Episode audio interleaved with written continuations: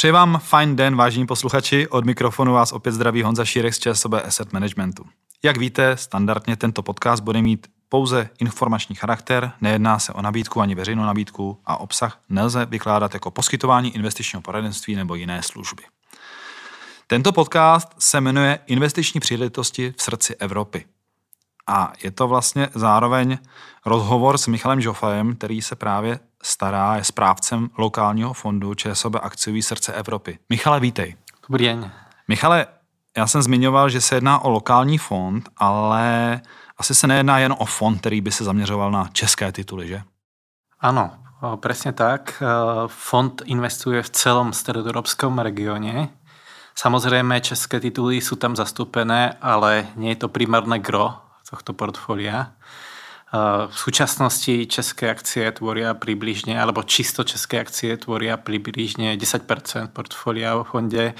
Sú zastúpené spoločnosti ako napríklad Komerčná banka, Kofola alebo Colt.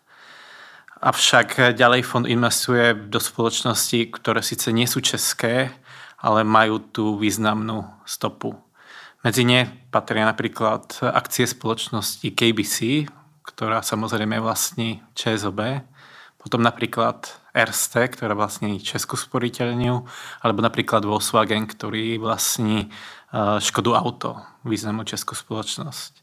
Takže týmto vlastne spôsobom sa fond snaží využiť tieto príležitosti, ktoré sú tu na trhu v strednej Európe a nejakým spôsobom priniesť alebo zvýšiť aj tú stabilitu portfólia, keďže sú to vlastně velké společnosti, poměrně velké společnosti. Děkuju.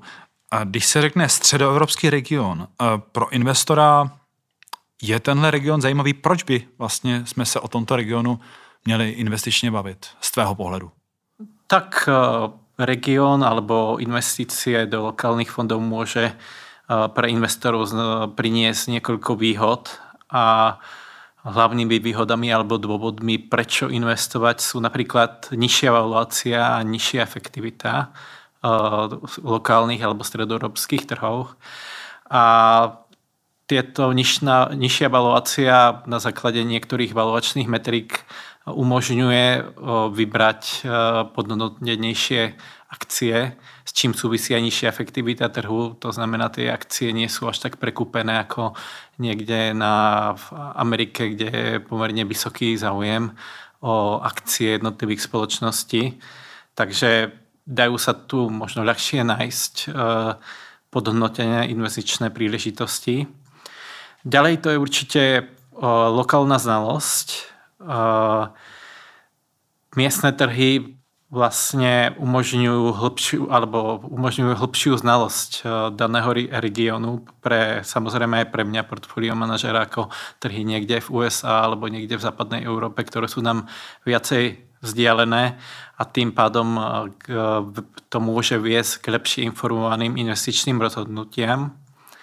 Takže to je druhý dôvod. Ďalší dôvod je samozrejme diverzifikácia portfólia, eh, keď človek vlastní, vlastní napríklad iba rozvinuté trhy alebo globálne trhy alebo iba americké akcie, tak uh, samozrejme akcie, lokálne akcie môžu byť nejakým spôsobom nejaká príchuť lokálna do daného portfólia uh, a tým pádom umožňuje vďaka tomu, že je tam nižšia korelácia nejakým spôsobom znižiť riziko a súčasne zvýšiť eh, potenciálne očakávané výnosy do budúcna. Ďalším samozrejme dôvodom môže byť eh, menšie vystavenie menovému riziku. My keď samozrejme môžeme hedžovať jednotlivé meny, ale túto lokálne meny daných spoločností, v ktorých sú dané spoločnosti denominované, eh, sú viacej korulované s českou korunou, ako napríklad americký dolár alebo euro. Takže to je ďalším dôvodom. A samozrejme ďalší nepriamy dôvod je podpora miestneho rozvoju. Investície do lokálnych fondov môžu prispieť k rastu a rozvoju miestnej ekonomiky a infraštruktúry. Takže môžu mať pozitívny dopad na celou komunitu. Mm-hmm. A když bychom se podívali v současné době na ten středoevropský region, je, on je asi hodně pod samozřejmě tlakem událostí, které tady v posledních pár letech probíhaly, ale jak ty vnímáš tento region z ekonomického pohledu? Hm, tak samozrejme, tento región bol, bol trošku problematický vďaka tomu, že sme blízko Rusku, takže tu bola pomerne vysoká neistota počas konfliktu medzi Ruskou a Ukrajinou. Avšak keď sa pozrieme na jednotlivé valuácie tých spoločností, tak sú pomerne nízke a to vzhľadom k tomu, že samozrejme je tu nejaká politická neistota, ale tá neistota tu bude pretrvávať stále, lebo bola tu aj v minulosti. Funguje to v takých vlnách, že niekedy sa to zlepší, niekedy sa to zhorší, ale osobne si nemyslím, že by to malo vlastne nejakým spôsobom dôjsť k nejakému veľkému európskemu konfliktu. To je malá pravdepodobnosť. A samozrejme aj tá politika je tu väčšinou, máme tu demokratické systémy a podobne, takže si nemyslím, že by nejakým spôsobom mohol ten konflikt viacej zasiahnuť, pretože sme samozrejme členmi aj väčších i politických, i vojenských zoskupení ako NATO, Európska únia, tak si nemyslím, že ten konflikt by nás mohol nejakým spôsobom úplne bezprostredne ohroziť, ale samozrejme nejaké nepriame faktory sú, sú tu prítomné. Eh, to mě nabádá možná ještě k jedné otázce. Eh, k to investiční strategii. Eh, tady došlo v minulosti k určité změně v rámci investiční strategie. Můžeš, když tak se tomu jenom ještě v krátkosti věnovat? A, tak samozřejmě ten fond byl v minulosti zameraný viac na východnú Európu.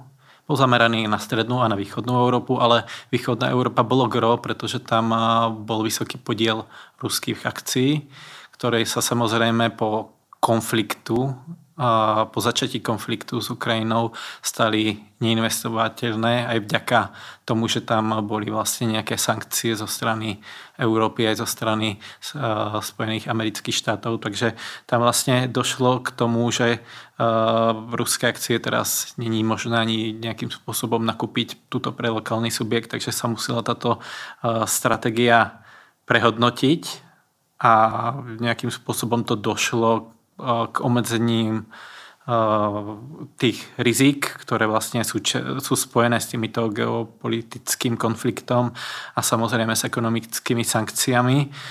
A to vlastne eh, primelo nás, správcu, k prehodnotení tejto investičnej stratégie a strategickej zmeny, ktoré sa odohrala po, vlastne v náväznosti na ten konflikt s Ruskom a Ukrajinou. Mm-hmm.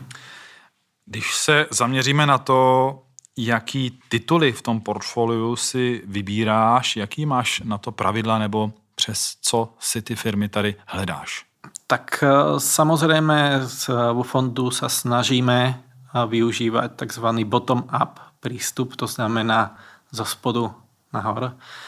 To znamená, eh, že primárne sa spoliehame na fundamentálnu analýzu jednotlivých spoločností. Takže tam sa snažíme nejakým spôsobom eh, skúmať tieto individuálne spoločnosti a robiť tam eh, tzv. buď kvalitatívnu alebo kvantitatívnu alebo súčasne kvalitatívnu a kvantitatívnu analýzu, čo spočíva v tom, že vlastne nejakým spôsobom pečlivo študujeme jednotlivé firmy, na základe kvantitatívnych a kvalitatívnych dát a z týchto informácií sa snažíme stanoviť vnútornú hodnotu tejto spoločnosti alebo jednotlivých spoločností. A do portfólia potom vyberieme spoločnosti, ktoré sa nám zdajú najviac podhodnotené, kde, keď zoberieme tú našu stanovenú vnútornú hodnotu v porovnaní s tržnou cenou na, za ktoré sa tieto spoločnosti obchodujú na burze. A snažíme sa samozrejme vybrať alebo najväčšiu váhu prisúdiť tým spoločnostiam, ktoré sú najviac podhodnotené a vidíme tam najväčší výnosový potenciál. Asi nějak v těchto úvahách eh, v té zprávě, třeba ty jako správce omezen? Máš tam nějaké restrikce? Samozrejme sú tu určite tie reštrikcie a tie sú spojené hlavne s investičnou strategiou tohto fondu je samozrejme obmedzený pre investície na stredoeurópskych trhoch a so štatutom Európskej únie, ako je Polsko, Maďarsko, Česká republika, Slovinsko a Rakúsko. A samozrejme ďalej môže investovať do spoločností, ktoré majú výrobné alebo prodajné aktivity v regióne strednej a východnej Európy. Takže nejakú časť môžem alokovať i do týchto spoločností. A ďalšie obmedzenie tu vidím v tom, že je to štandardný fond, kde musíme rešpektovať e, určité regulatorné koncentračné limity. Napríklad jeden titul nemôže mať portfóliu viac ako 10% a sú tu samozrejme ešte ďalšie regulatorné limity, ktoré musím ako portfolio manažer tohto fondu dodržiavať. Když si zmiňoval ty firmy, které tam do portfolia doplňuješ nebo nakupuješ, nebo které tam jsou, Kofola, Komerční banka, Č- eh, KBC nebo RST, tak mě nabádá, nabádá k otázce, jaké sektory tam hrají prim, ale z toho, co si vlastně zmiňoval, asi tam významné zastoupení bude mít finanční sektor, že ano? Mm, presne tak. Región je tu dosť špecificky zameraný na finančný sektor, to je jeden dôvod. Tie spoločnosti tu máme menej ako, o mnoho menej ako v západnej Európe alebo na, v Amerike, kde je fakticky gro týchto IT spoločností. Takže a v súčasnej dobe aj trochu finančný sektor preferujeme, pretože tie centrálne banky zvyšovali sazby a vďaka tomu, že sú sazby vyššie, tie banky majú priestor preto, aby si zvýšili úrokové marže, ktoré vlastne tvoria gro profitability jednot bankového sektoru a tým pádom zvýšili profitabilitu, čo má pozitívny efekt na dané akcie. Takže teraz sme nadvážení v, dokonca v jednotlivých bankách a pretože by sa tá ziskovosť, sa tie vyššie úrokové sazby mohli prejaviť v ziskovosti. Avšak v budúcnosti, ak by došlo k nejakým poklesom sazbách, môžeme uh, túto stratégiu prehodnotiť a zvoliť iné spoločnosti, ale v súčasnosti primárne finančný sektor. Když se bavíme o společnostech, v tom portfoliu je zhruba kolik titulů aktuálně? No, máme tam nejak okolo 30 až 40 titulov, takže mm. uh, nie sme úplne, uh, ako sa hovorí, over-diversified, že tam máme tých spoločností mnoho, ale uh, fakt sa snažíme vybrať tých spoločností menej a viacej sa sústrediť uh, na tie kvalitnejšie spoločnosti, ktoré majú ziskový potenciál do budoucna. A jaké firmy mají třeba dneska v tom tvém portfoliu nejvýraznější zastoupení?